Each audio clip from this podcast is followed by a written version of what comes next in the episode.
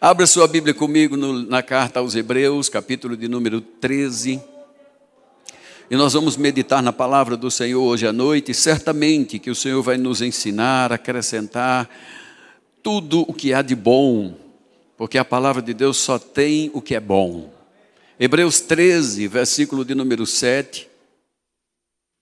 Fiquei pensando, pastor Norberto, que, o que, o que pregar aqui hoje para uma igreja tão abençoada, uma igreja de pessoas que se formaram em Rema, escola de ministros, escola de missões, né? Mas o que a gente tem que pregar é a palavra. Amém? Não, não, pode até dizer, eu já conheço até o texto que ele vai ler de cor, mas tudo bem, mas vamos meditar nele, porque apenas decorar a palavra não tem muito efeito. Ok? Vamos tirar o suprassumo dela hoje. A gente vai espremer ela hoje e nós vamos tomar o suprassumo, o caldo grosso da palavra, ok? Hebreus 13, verso de número 7 e 8 vai dizer assim: Lembrai-vos dos vossos guias, os quais vos pregaram a palavra de Deus, e, considerando atentamente, considerando atentamente o fim ou o resultado da vida deles, imitem a fé que eles tiveram. Porque Jesus Cristo, ontem, hoje, é o mesmo e o será para sempre. Amém, queridos? Essa é a palavra que Deus me deu para hoje à noite, eu gostaria de compartilhar com vocês. Sabe, queridos, nós estamos, como já foi falado aqui já diversas vezes, encerrando mais um ano, esse ano 2020, como bem dito, foi atípico, né? fora de todo e, e qualquer. É,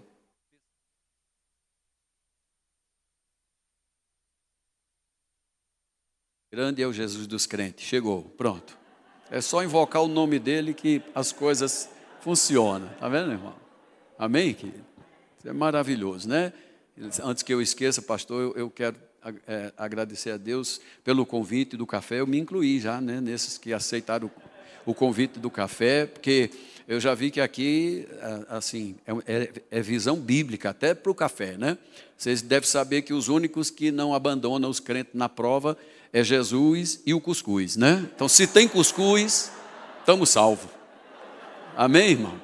Então, todo mundo no café aqui, ok?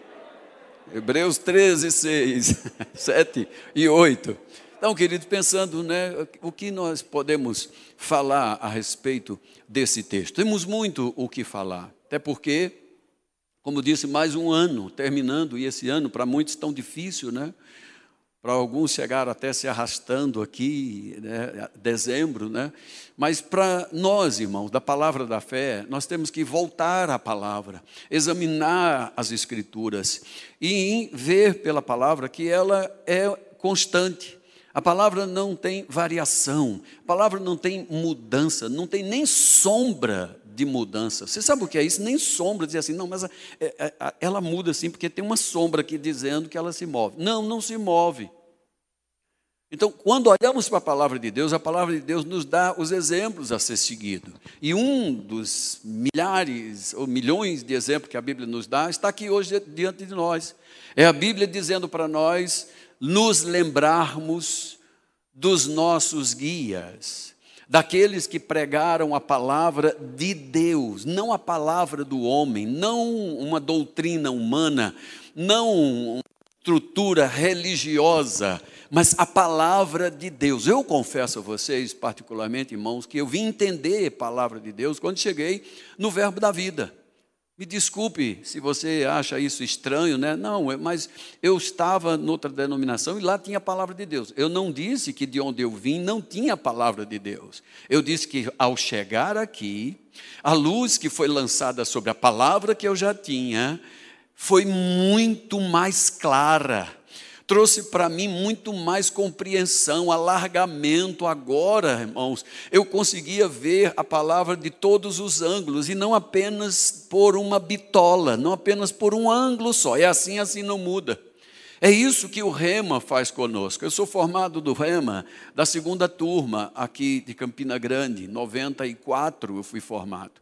E daí lá para cá, irmãos, essa palavra ela tem estado dentro de mim fervendo. Todas as vezes que volta essa palavra, para mim ela é nova.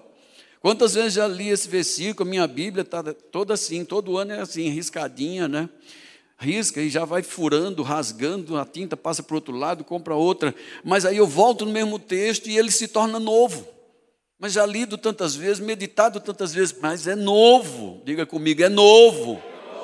Quero nessa noite trazer a você garantia, segurança de que, irmãos, se nós não nos deixarmos enganar pelas circunstâncias, pelas coisas que ainda hão de vir sobre nós nessa terra, nós seremos sim mais do que vencedores em toda e qualquer situação. Não há situação difícil nem impossível que essa palavra não nos coloque do outro lado na margem em segurança. Porque a palavra está dizendo para mim: olha, se vocês se lembrarem dos vossos guias, aqueles que vos pregaram a palavra de Deus, e se vocês examinarem atentamente o resultado da vida deles diante de vocês, não apenas depois que eles morreram, mas se vocês observarem o resultado que seus líderes estão obtendo, por que isso não funcionará para você? É isso que a palavra está dizendo. Se está funcionando para eles, por que não funciona para você? Funciona sim se nós atentarmos, olharmos atentamente, puxa, deixa eu ver por que, que essas pessoas de fé têm conquistado mais coisa que eu não estou conquistando. Qual é o segredo delas? É isso que nós vamos ver nessa noite, amém? Se a palavra está dizendo, se você examinar atentamente a vida que essas pessoas, como seus guias, pregar a palavra para vocês, vocês podem imitar a fé que elas tiveram. Então, hoje à noite, eu quero dar um título a essa mensagem, chamado de Imitadores da Fé.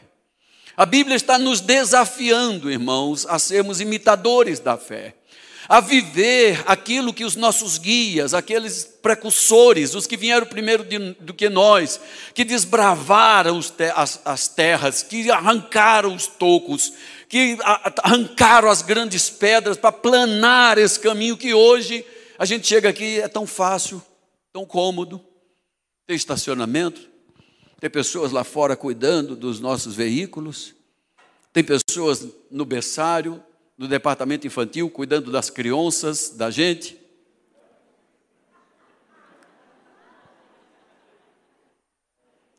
É fácil. Mas e os primeiros, e os pioneiros, os que não, não tinham nada disso, nem, nem conhecia ninguém? Não podemos esquecer disso, de olhar para trás, de onde nós viemos, quem nos plantou a palavra, quem enxertou a palavra da fé em nós, e olhar para essas pessoas, irmãos, atentar firmemente para o caráter, a vida que elas estão tendo, e imitar a fé delas. É isso que a Bíblia está dizendo. Você pode imitar a fé delas, você pode ter os resultados que elas tiveram. Eu quero aqui rapidamente, irmão, trouxe uma lista para isso, para dizer para vocês que nas denominações, não, não vou falar sobre todas, evidentemente, não, não caberia espaço em três, quatro dias, mas em, vou falar um pouco só das mais conhecidas. Nas denominações, as pessoas lá conhecem bem seus fundadores. Eles amam contar a história dos seus fundadores. Por exemplo, os metodistas, você conversar sobre um, um metodista que quer saber quem é o fundador da, da igreja ou da doutrina metodista, eles sabem de cor, que foi John Wesley. Eles vão defender com amor, eles sabem tudo sobre John Wesley. Nasceu em 1703, morreu em 1791, era britânico. Se você perguntar, por exemplo, quem foram é, é, os primeiros fundadores das primeiras igrejas batistas nos Estados Unidos, eles vão saber, vão dizer que foi Roger Williams, John Clark, nos anos de 1639 e 1648 abriram outra igreja. Eles conhecem seus fundadores, eles se lembram disso e eles perseveram na fé que aquelas pessoas tiveram. Eles até imitam os jeitos, os trejeitos, falam até com, com os caqueados que os seus líderes têm. Eles conhecem. Pergunta para um assembleano se ele não conhece quem é Daniel Berg e Gunnar Wingren. Hum. Eles conhecem, eles sabem de cor. Suecos que em 1911, aqui em Belém do Pará, nosso país, fundaram a primeira Assembleia de Deus. Eles conhecem, defendem, sabem, imitam. Muitos ainda se vestem como em 1911. Não estou criticando, mas estou dizendo a vocês que eles seguem, então arrisca seus líderes que ainda hoje se vestem daquele jeito. Se você perguntar, por exemplo, a uma pessoa, irmão nosso em Cristo, da congregação cristã do Brasil, eles vão saber dizer para você claramente que foi Luiz Franciscon, italiano, italo-americano, foi quem fundou em 1910 a primeira congregação cristã, a primeira igreja pentecostal neste país chamado Brasil. Eles conhecem, eles defendem, eles se lembram, eles homenageiam.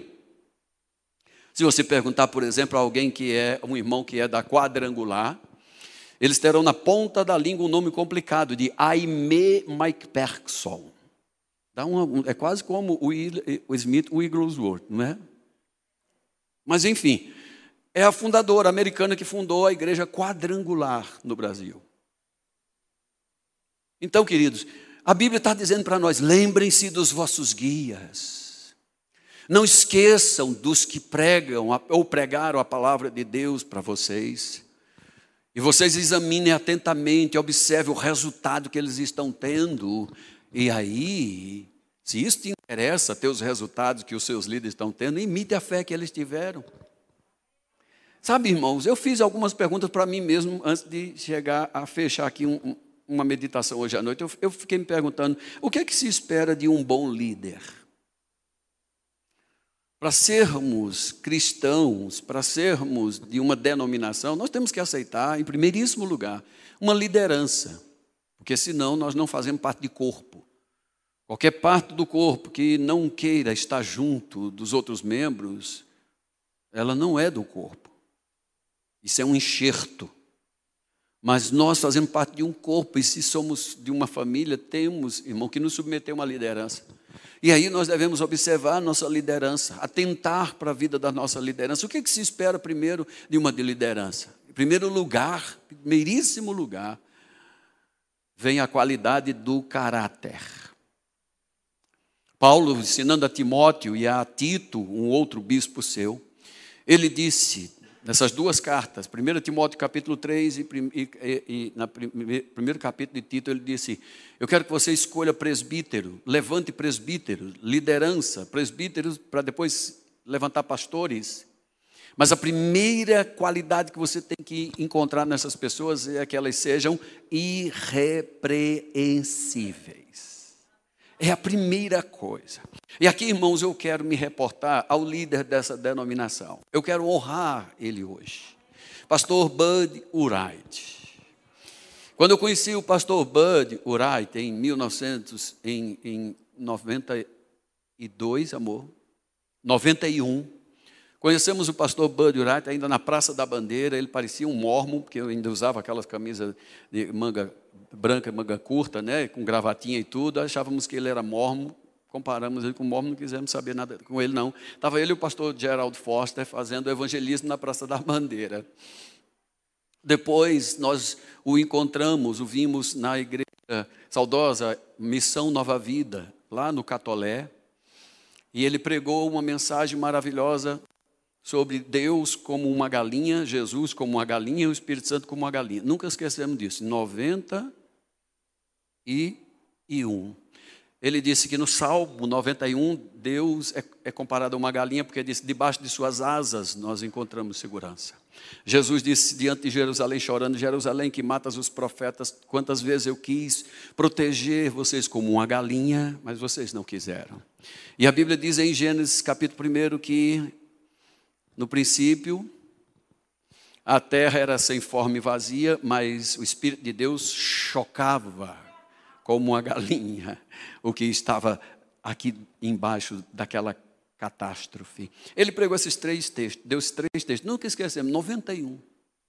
Mudou a nossa vida, mudou a nossa visão. Meu Deus, nunca tinha visto Deus, o Pai, o Filho, o Espírito Santo como alguém que choca vida. Não é o Deus que mata, não é o Deus que destrói, é o que preserva, que faz nascer, que nutre para crescer. Meu Deus, que, que visão é essa? Onde esse homem achou tanta coisa em algo tão simples que todo mundo conhecia.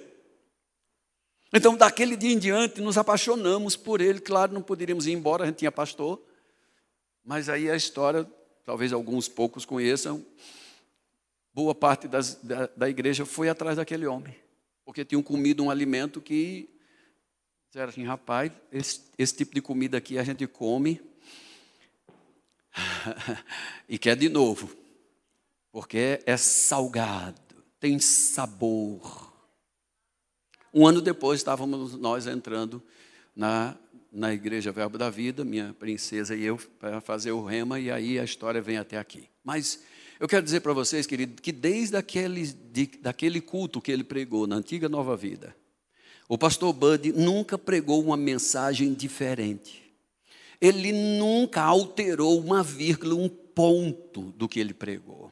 Ele nunca chegou para nós dizendo assim, irmão, me perdoe, porque eu estava errado nessa visão, eu estava errado naquilo que eu pregava. Ele tinha tanta convicção, ele tinha tanta certeza, podia o mundo cair, podia todo mundo dizer assim: nós estamos abandonando o Senhor e indo embora. E ele ia dizer, mas eu fico com a palavra. Eu fico com a palavra, porque foi isso que a palavra me disse, é isso que a palavra me diz, e é isso que a palavra me garante. Ele era radical com a palavra. Irmãos, eu cheguei nessa denominação, eu comecei a ouvir coisas que eu dizia assim, me vala, quase que eu dizia, me vala meu padrinho, padrinho Ciso. Que homem, que homem de uma, de uma, do, de uma força doutrinária é essa, rapaz? Ele dizia coisas assim que, meu Deus do céu, aquilo me impactava. Ao invés de me afastar, me atraía. Eu lembro que um dia cheguei para ele como um agente secreto ainda, lá na, na, na rua do Babilônia.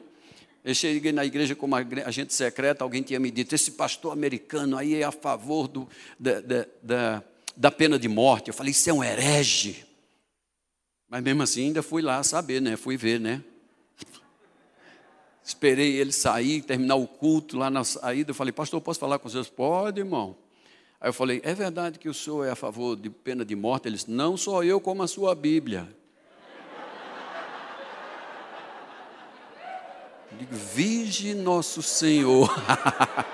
Eu falei, como assim? Ele disse, abra a sua Bíblia, meu filho. 1 Timóteo 1,9. Está aqui anotado. Toda a minha Bíblia eu volto para esse texto. Eu digo, nunca tinha visto. Mas ele me disse, 1 Timóteo 1,8 e 9, está aqui mesmo, a minha Bíblia diz, eu vou ler para você, para você também não sair daqui escandalizado.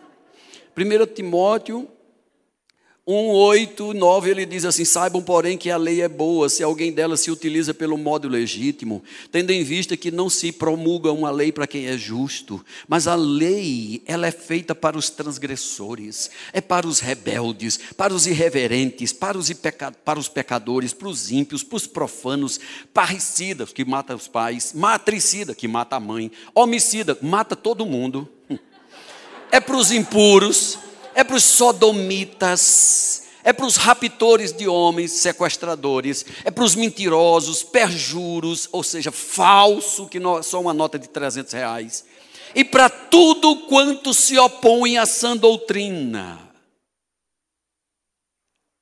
Eu falei, como é que é, pastor? Ele, você não leu, não, irmão, que a sua Bíblia está dizendo que não se promulga uma lei para quem é justo, para quem já é justificado, para quem foi lavado, redimido pelo sangue de Jesus, não existe mais lei, o julgamento, a condenação.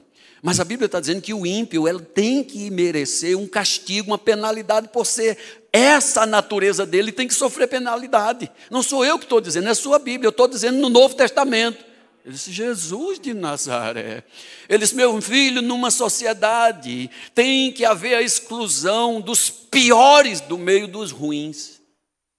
É por isso que os presídios estão à margem da sociedade. E eles são chamados de marginais. Em, ei, irmãos, em um minuto ou dois, ele me deu uma lição que eu nunca esqueci.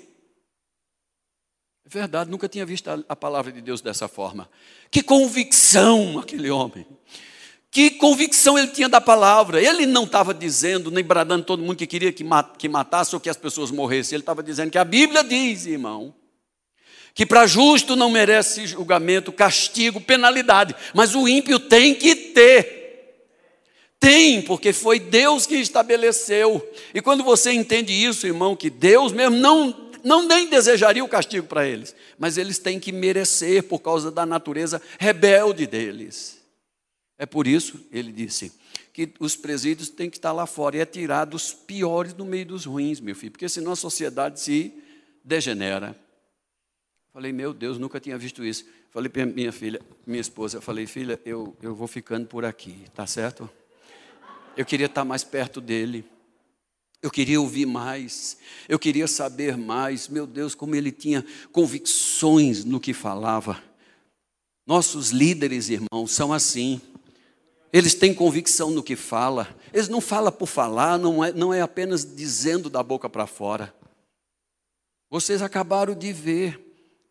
O que está nesses livros de Dione, irmão, não é apenas uma história bem contada. Não é, não é um drama, não, é a realidade. As, a vida foi transformada em palavra. E quando essa vida é transformada em palavra, aí ela se torna espírito e vida. Foi isso que Jesus disse: as palavras que eu vos digo, da história que é real, a verdadeira história que Deus estabeleceu, eu conheço. Quando eu falo para vocês, as minhas palavras se transformam em espírito e vida. Então não pensa apenas que ela veio vender livro, não. Ela veio trazer o espírito de vida, de libertação para todos nós. Ah, pastor, mas eu não, eu não gosto de ler, eu não tenho tempo para ler. Não tem tempo? Pastor Edson, pode ficar em pé, por favor, meu filho? Esse moço trabalha é, home office, né, tem trabalho oito horas por dia. E eu cheguei esse dia na casa dele, ele estava com uma pilha de livros desse tamanho e outra que deitada na frente. Aí ele disse: Meu irmão, ah, de julho para cá eu já li 96 livros. Aí, três dias depois, ele postou uma foto dizendo: E aí, quem vai me acompanhar? Bati o número 100. Diga para mim que você não tem tempo para ler. Ele trabalha oito horas, é pai, marido, avô, e avô dá um trabalho que você não sabe, viu, para cuidar de muitos netos, entendeu? Eu tenho uma teoria que é a seguinte, que não são os avós que estragam os filhos dos outros. São os filhos dos outros que estragam nós. Porque tudo que eles pedem, a gente faz.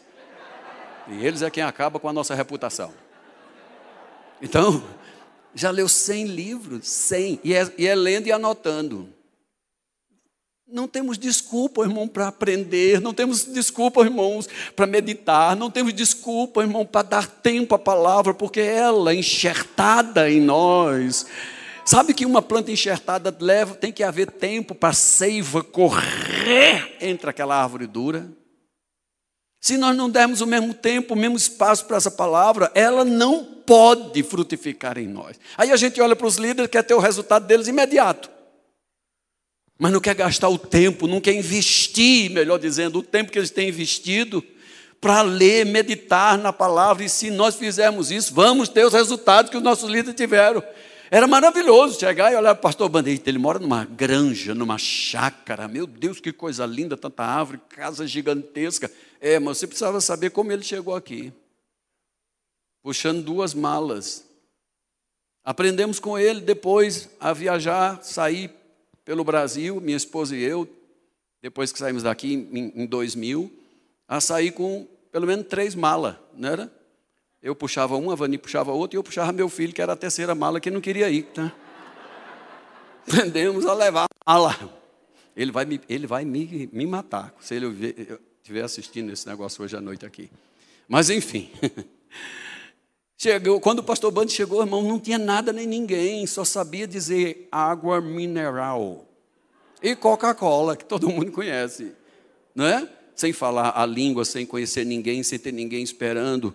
Mas eles, ele e, e irmã Janice perseveraram, eles ficaram firmes, eles tinham uma palavra de Deus, e eles tinham uma visão de Deus. Sabe o que cada uma dessas pessoas, que eu citei o nome aqui, das, da, da, da igreja batista, das igrejas batista, metodista, Assembleia de Deus, Cristã no Brasil e, e todas essas. Sabe o que cada um desses fundadores tinham?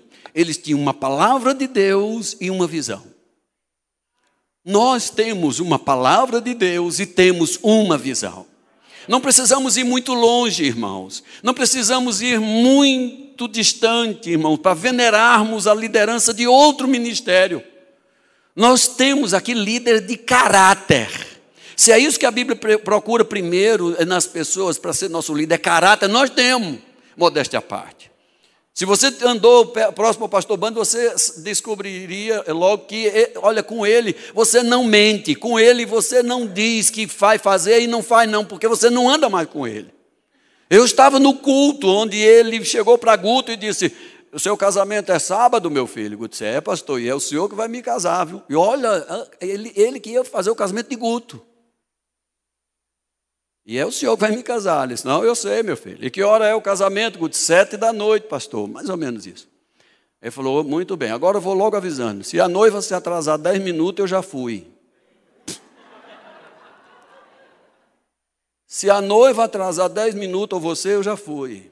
Ah, terminou o culto, alguém chegou lá, mas pastor, é porque o senhor não sabe. Aqui no Brasil é tradição a noiva atrasar oito horas. Como é, meu filho? Tradição de onde? Não daqui do Brasil. Se você não é brasileiro, nem eu sou americano. Faca, é tramontina. O corte é rápido. Você é cidadão do céu. E a palavra do céu é sim, sim, não, não. E ele olhou para Guto e disse: Olha, Guto, se você bota lá num convite para casamento, o casamento é sete horas, as pessoas vêm de longe, as pessoas investem vindo de longe para estar lá sete horas e você chega às sete e meia, sua palavra não vale nada. Eita, Jeová.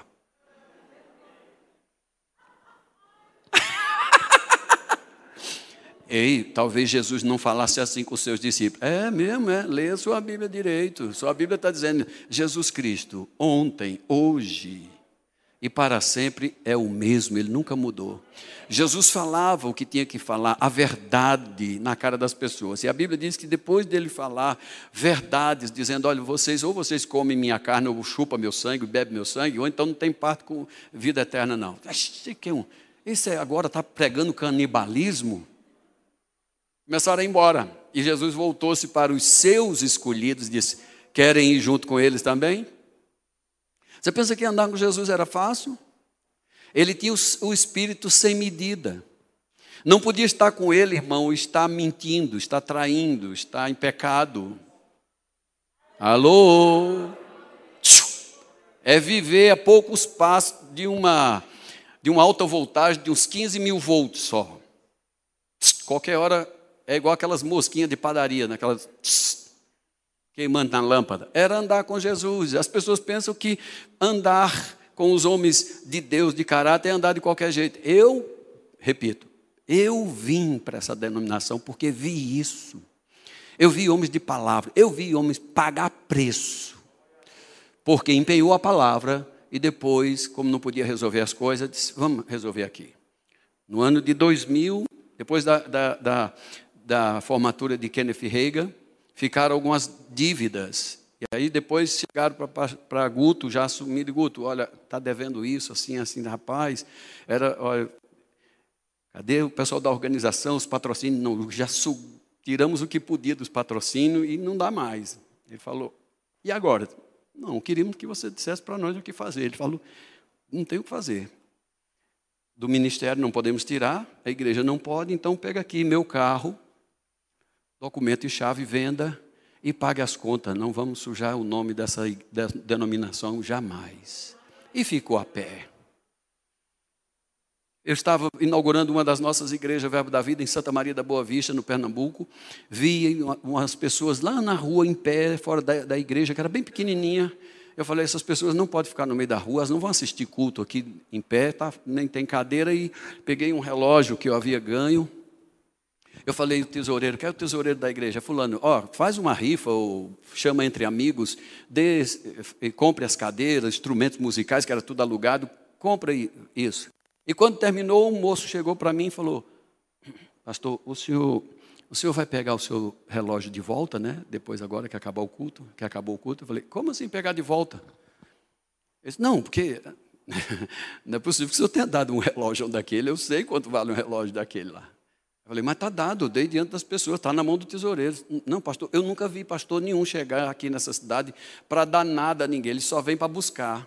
Eu digo, pois acabou de chegar nessa cidade uma igreja que tem caráter, visão, palavra, que vem primeiro pagando para que as pessoas escutem a palavra. Eu tenho ouvido isso de um dos nossos líderes, chamado pastor Humberto Albuquerque, se você não sabe. Pastor Humberto estava pregando aqui na nossa sede e um dia ele disse assim: Olha, se você acreditasse mesmo no que você prega, você pagaria para as pessoas te ouvir.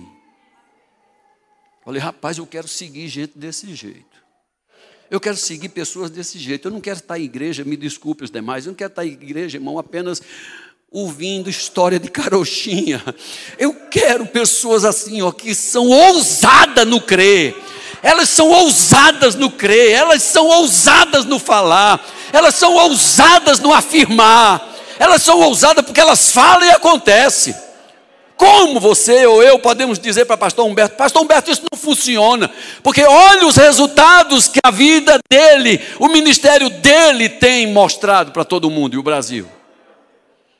Quem somos nós para um dia dizer que o que o pastor Band pregava, irmão Diane, não funciona? Eu estava aqui no princípio, irmão, quando essa denominação foi perseguida. Eu estava aqui, irmão, quando três pastores nessa cidade, todos os dias pela manhã, num programa de TV, pelo menos por uma hora, eles diziam: o anticristo chegou nessa cidade. Um homem americano chamado Bud Wright, dava nome quase o CPF dele. E vocês, pastores, pastores da cidade, tomem cuidado com suas ovelhas. Esse homem é pescador de aquário, é ladrão de rebanho alheio. Eu estava aqui, ouvindo isso. Eu via o pessoal da comissão, o pastor Amauri e os demais chegavam lá e diziam: Pastor Bud, o senhor tem direito de resposta na TV, estão lhe acusando falsamente, estão usando o seu nome. E ele chorando dizia: Irmãos, orem por eles. Orem por eles, porque eles não sabem o que estão fazendo. Eu não vou me defender, irmão, porque não é a minha reputação. Eu vim pregar a palavra, eu não vim pregar uma doutrina minha, eu não vim aqui trazer argumentos humanos. Eu vim com uma palavra e com uma visão. E se esses homens estão pensando que estão contra mim, eles estão é contra a palavra de Deus e eles estão correndo risco de vida. Só para você saber, três pastores. Um, a igreja dele acabou porque ele adulterou, acabou a igreja inteira. O outro atropelou uma pessoa num carro e matou, quase perdeu o ministério. E o outro terceiro, também não vou dar muita referência dele, não, mas não é mais o líder tão afamado que era nessa cidade. Os três que se levantaram contra o pastor Band aqui. E ele, o pastor Band, nunca mencionou isso de púlpito. A Bíblia diz: lembrem-se dos vossos guias. Prestem atenção atentamente à vida, o caráter, a vida ilibada, responsável que eles tiveram aí imite a fé que eles tiveram, vocês terão o mesmo resultado. Eu estava aqui quando isso acontecia. Outra coisa que se espera de um bom líder, irmão, é convicção.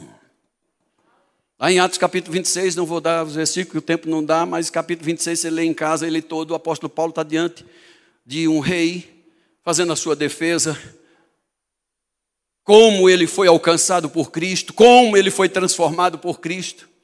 Ele encerra a sua palavra dizendo assim: Olha, rei Agripa, eu não fui infiel à visão celestial. Sofreu o que sofreu, perseguição, naufrágio, tortura, tudo isso, mas a infidelidade não se achou em mim, a visão, ao chamado de Deus para a minha vida. Ele chegou a dizer que não tinha mais a vida por preciosa. Sabe que essa é a história igual do pastor Bunny? Passou fome, irmãos, aqui. Quem prometeu sustentar ele desde os Estados Unidos nunca mandou nada. A palavra de Deus diz por boca de São Paulo: olha, eu trabalhei, essas mãos aqui trabalharam, criaram um calo, para eu manter a minha vida e nunca ser pesada a ninguém. Nós nunca vimos pastor Band levantando campanha nessas igrejas, nunca. Mais de 30 anos você também não vai ver campanha aqui para comprar cesta básica para o pastor, para ajudar a comprar o carro novo do pastor. Não, fazer uma campanha, você nunca viu, nem vai ver. Porque nessa denominação não tem estrela. Você sabe quem é o apóstolo desse ministério? Para mim, é a pessoa mais humilde que eu conheço. Eu vou te contar só uma historinha. Talvez você seja novo aqui, chegando, não conheça pouco sobre essa, a história do ministério, mas vou te dizer. O apóstolo Guto Emery chegou no estacionamento lá da sede e foi colocando o carro no estacionamento dos pastores, do pastor João e dos demais. E um diácono, que ainda era novo na função, correu. Opa, opa, opa, não pode parar aí não. Aí Guto baixou o vidro, pois não, o que foi? Não pode estacionar não, moço. Não pode, mas aqui, no, aqui não é a garagem dos pastores, é a garagem dos pastores. Aí eles, aí ele disse, não, mas só para os pastores especiais. Assim, senhor. Então Guto deu ré, ia tirando o carro. E aí um outro correu, disse, gente, irmão, é o bispo. Disse até assim, é o bispo. O diácono novo falou, é, não sabia, ninguém me disse, não tem foto dele. Me disseram para não deixar qualquer um estacionar aqui. Aqui é só pastor especial. E Guto, ó, pá, ia tirar o carro, ia botar lá no rabo da gata. E nunca ia contar isso para ninguém. Isso é humildade. É vida, irmão, de quem assim não não vive de soberba, vaidade, orgulho por estar à frente de um grande ministério. Eu quero copiar, eu quero seguir pessoas assim. Porque a Bíblia está me garantindo: olha, se você examinar a vida dele atentamente, observando como eles têm vivido, vocês terão o resultado que eles tiveram, imitando a fé deles. E por último, e não menos importante, sabe o que, é que se espera de um bom líder? Constância, perseverança. Não muda, não muda, não muda. Eu estava em um culto onde o pastor Bud havia passado quatro meses fora dos Estados Unidos, os primeiros anos. Ele tinha que ir para lá, pastor Norberto, você sabe disso. Para se manter, ele ensinava no remo, ele irmã Jen, para se manter, para não ser pesado da igreja local. Quatro meses ele ia. E quando ele chegou, Guto nos avisou, Pastor Buddy Jane está chegando, domingo que vem eles pregam de manhã. A igreja lotou. E aí ele chega, irmão, quatro meses fora da igreja. Poderia se esperar que Mama Jane recebesse buquê de flores, né? bexigas, bolas de sopro, banda de música, tapete vermelho. Vai tentar, se você quisesse fazer uma coisa dessa para o pastor Buddy, que você ia tomar uma lapada dele. Ele nunca quis. Deram o púlpito para ele, ele começou a pregar sobre a história de Davi, que foi buscar a arca lá no templo de Dagon, vem trazendo em um carro de boi novo. E aí a arca tomba, um sacerdote põe a mão, você deve conhecer a história, e o sacerdote morre. E a Bíblia encerra isso dizendo que Davi ficou agora chateado com Deus. Só que Davi foi meditar e ele descobriu palavra já dizia que o sacerdote jamais poderia aproximar-se ou tocar na arca de qualquer jeito, a não ser com dia e hora marcada, e tem que haver uma consagração geral. Tocou, morreu. E Davi descobriu, meu Deus, então a culpa não é de Deus, a culpa é nossa, porque nós não observamos a palavra, é por isso que as coisas deram errado. E Davi também descobriu que não era nunca para se colocar a arca do Senhor em um carro de boi novo. A arca tinha que ser transportada sobre os ombros dos levitas. E o pastor Band leu esse texto para nós e simplesmente ele começou a interpretar e dizer assim: Olha, João Roberto, Guto, Janduí, Amauri, e foi citando pastor Gerson, pastor é, é, Moacir, ele puxou no mínimo assim dez. E disse: se eu ver algum de vocês pregando qualquer novidade, enfeitando o pavão aqui, além do que a Bíblia já diz, eu vou botar você para fora. Quatro meses fora da igreja, meu filho. Eu boto você para fora. Não quero aqui você imitando o que pregador da televisão ou pregador famoso, não sei de onde está fazendo, porque eu não quero ninguém morrendo aqui. A palavra já é perfeita, a palavra deve ser seguida a risco. Nós vamos mandar o mais próximo possível dessa palavra. Eu não quero ninguém morrendo aqui porque está enfeitando, criando novidade que não precisa para a palavra. Ela já é nova o tempo todo. E depois disse: E agora eu estou dando autoridade a vocês todos no dia que vocês me verem mudando, enfeitando alguma coisa, podem me tirar, porque eu vou voltar aos Estados Unidos a dirigir caminhão de novo. Eu falei: Isso, isso, isso, isso, isso. Eu quero ficar aqui. Eu quero seguir homem desse jeito. que não tem medo de falar a verdade, não tem medo de perder a, a, a ovelha gorda. Não, ele era pela verdade, ele dizia: é assim que a Bíblia diz, irmão, pode ir embora todo mundo. Se você é daqui dos mais antigos, dos dinossauros rex desse ministério, você deve se lembrar que ele falava: Olha, está a largura daquela porta, irmão, pode ir embora. Era pior, aí é que o povo ia buscar mais gente. Eu vi alguns pastores falando essas coisas: a porta é aberta, pode ir embora. E muitos foram embora, porque não tinha autoridade que ele tinha para falar. Mas a minha Bíblia diz, irmão, que eu posso ter os resultados da fé que eles tiveram. E para encerrar, cadê o grupo de louvor? Venha para aqui, meus queridos. Eu quero mostrar a vocês mais um texto.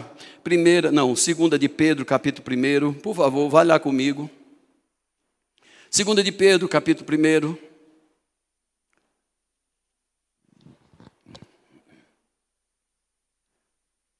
E verso 1 também. 2 Pedro 1, 1 diz assim: Simão, Pedro, servo e apóstolo de Jesus Cristo, aos que conosco obtiveram fé igualmente preciosa na justiça de nosso Deus e Salvador Jesus Cristo.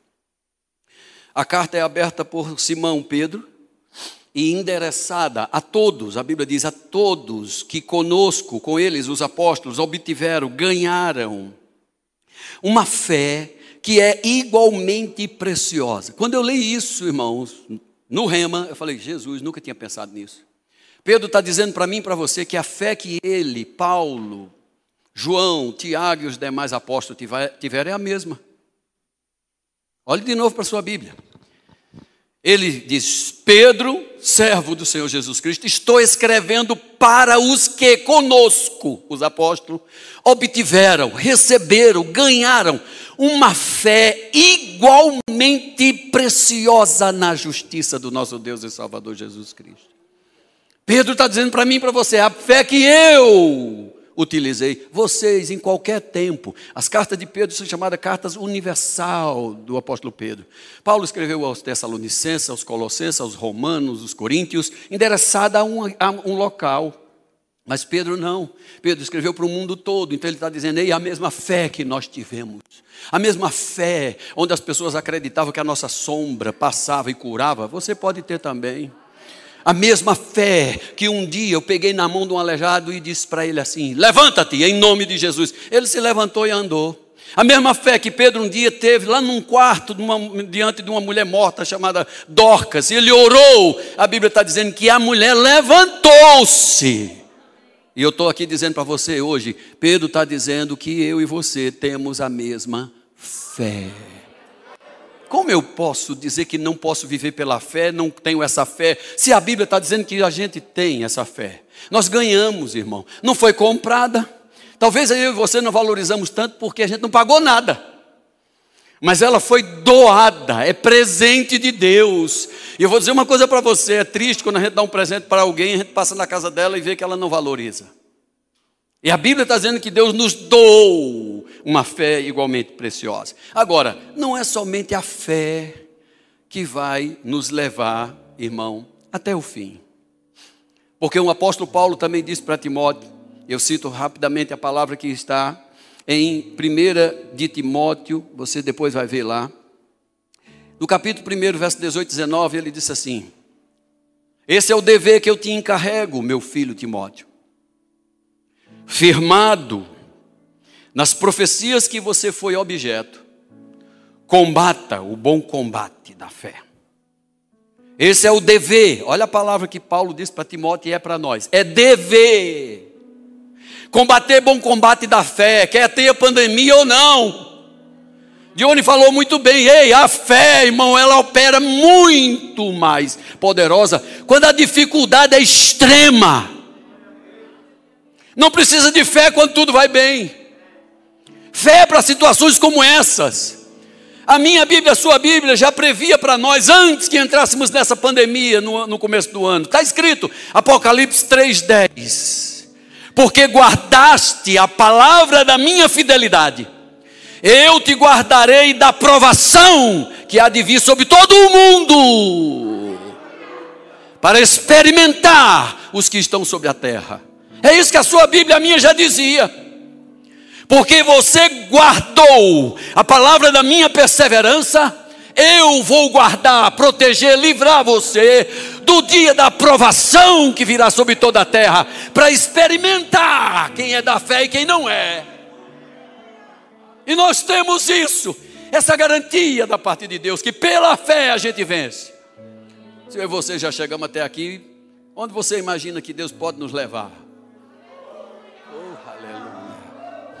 Se Deus já te trouxe até aqui, o que, que você está esperando para correr a carreira que está proposta? É uma carreira proposta. Deus não está nos empurrando, mas Ele está propondo. Vai, vai, eu vou com você, eu estarei com você, eu estarei lá contigo para vibrar nos resultados. Eu estarei lá para te apoiar até chegar ao fim. Basta a gente olhar para a vida dos nossos líderes, honrando os nossos líderes e imitando a fé que eles têm. Eu conheci o pastor de vocês antes de se converter. Eu fui gerente do Jornal da Paraíba e ele era gerente da expedição. Eu tive o privilégio ainda de jogar umas sementes no coração dele. Fiquei tão feliz quando eu encontrei ele numa igreja, convertido. Me deu um abraço. E ver que ele está aqui agora, correndo a carreira que Deus propôs para ele. Sabe, irmãos, vocês têm um líder, um casal de líder, que vocês podem se espelhar.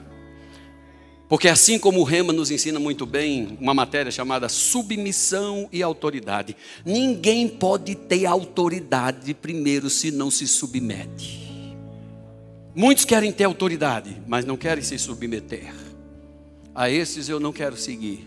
Eu quero seguir pessoas que se submetem. Porque a promessa de Deus é que a autoridade vai vir sobre eles.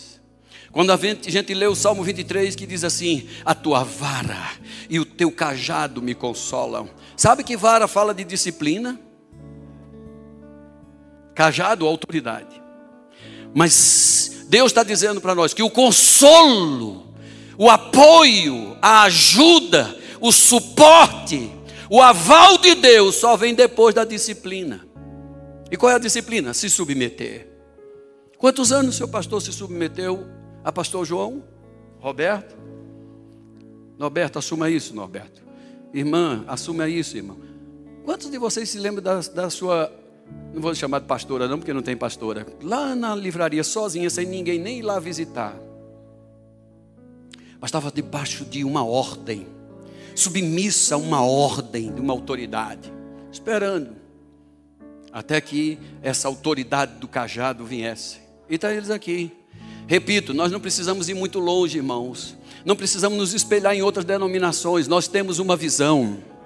Este ministério tem uma visão, tem um propósito.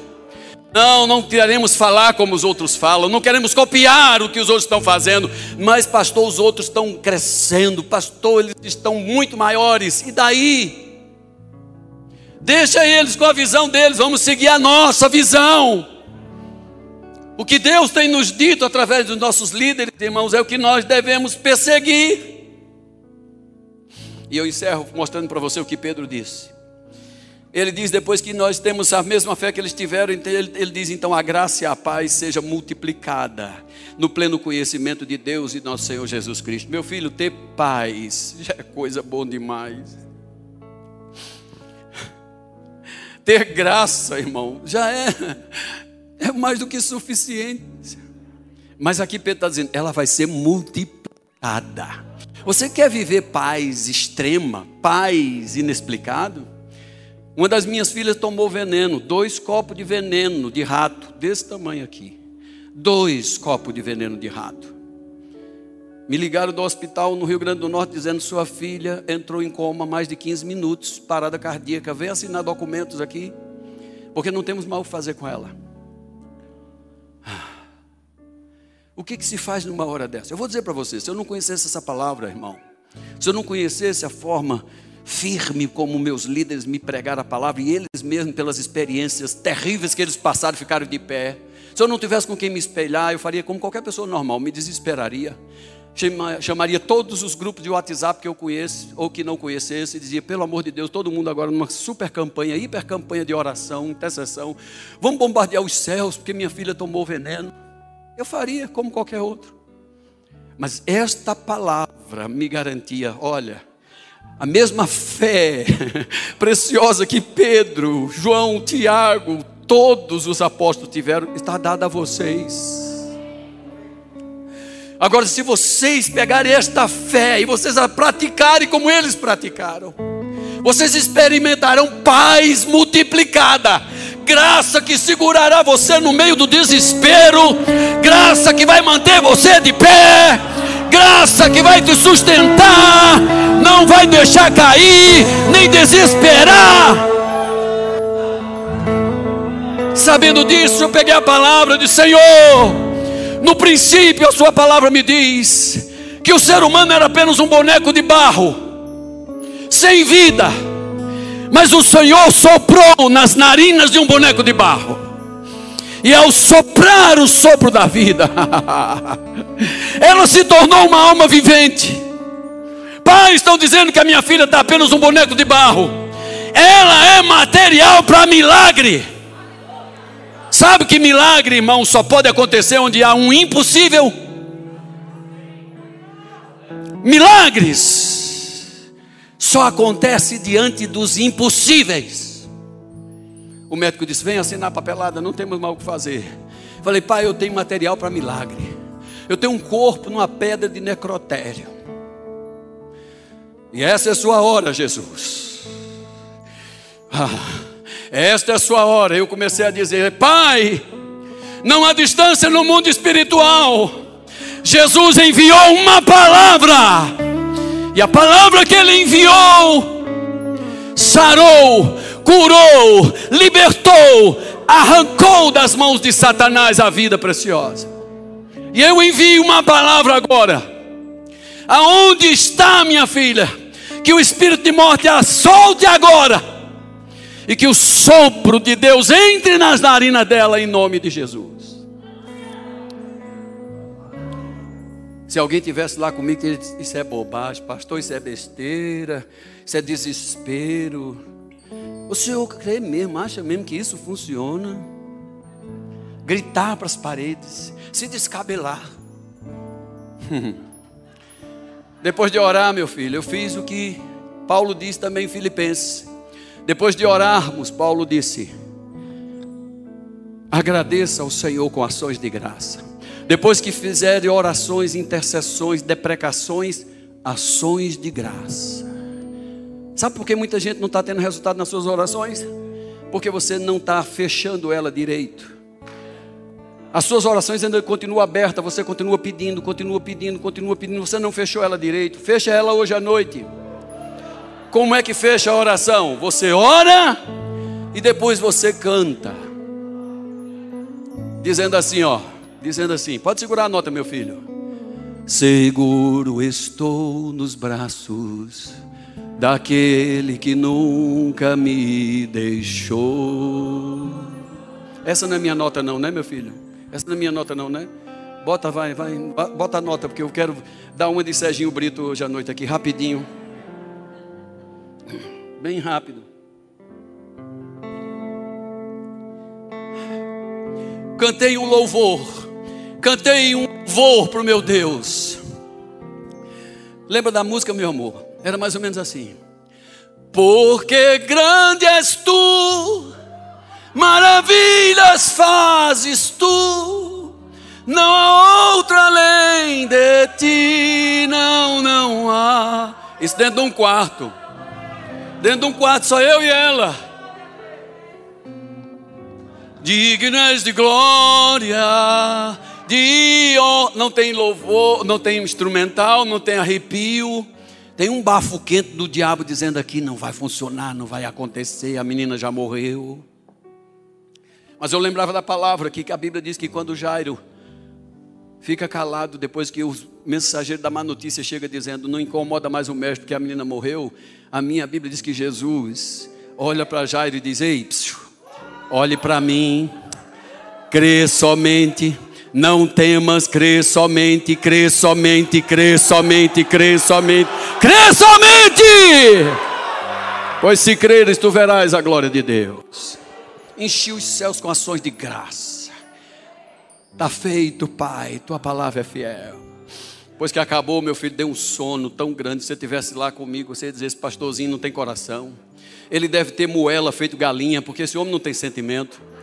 Recebe a notícia que a filha está na mesa, de, de, na, na pedra do necrotério e vai dormir. Mas a minha Bíblia diz isso: depois que eu orar, encher os céus com ações de graça, a paz de Deus, que excede todo entendimento, guardará a tua mente e teu coração em Cristo Jesus. Você sabe o que é paz para você dormir na tribulação? Lê sua Bíblia. Jesus está no vendaval, no maremoto, ele está no meio de um tsunami. E ainda tem, levou até um travesseiro para dormir. É isso que ele quer que você experimente. É isso que a sua Bíblia está dizendo para você experimentar agora, ainda, ao final desse ano. E no ano que começa, não, não acredite, vai ser pior, a pandemia vai voltar. E daí? Se a palavra já chegou primeiro do que a pandemia, dizendo: Olha, porque guardaste a palavra da minha perseverança, eu te guardarei da provação que virá sobre toda a terra para experimentar todas as pessoas. Nós vamos chegar do outro lado. Oito da manhã eu acordo com o telefonema, era meu cunhado, irmão Devani, lá de Natal, dizendo, pastor, eu creio em milagre. Se eu creio em milagre, eu falei, eu, eu vivo milagre, meu filho. Falou, sua filha não só voltou do coma, ela está falando com os médicos, os médicos estão assim.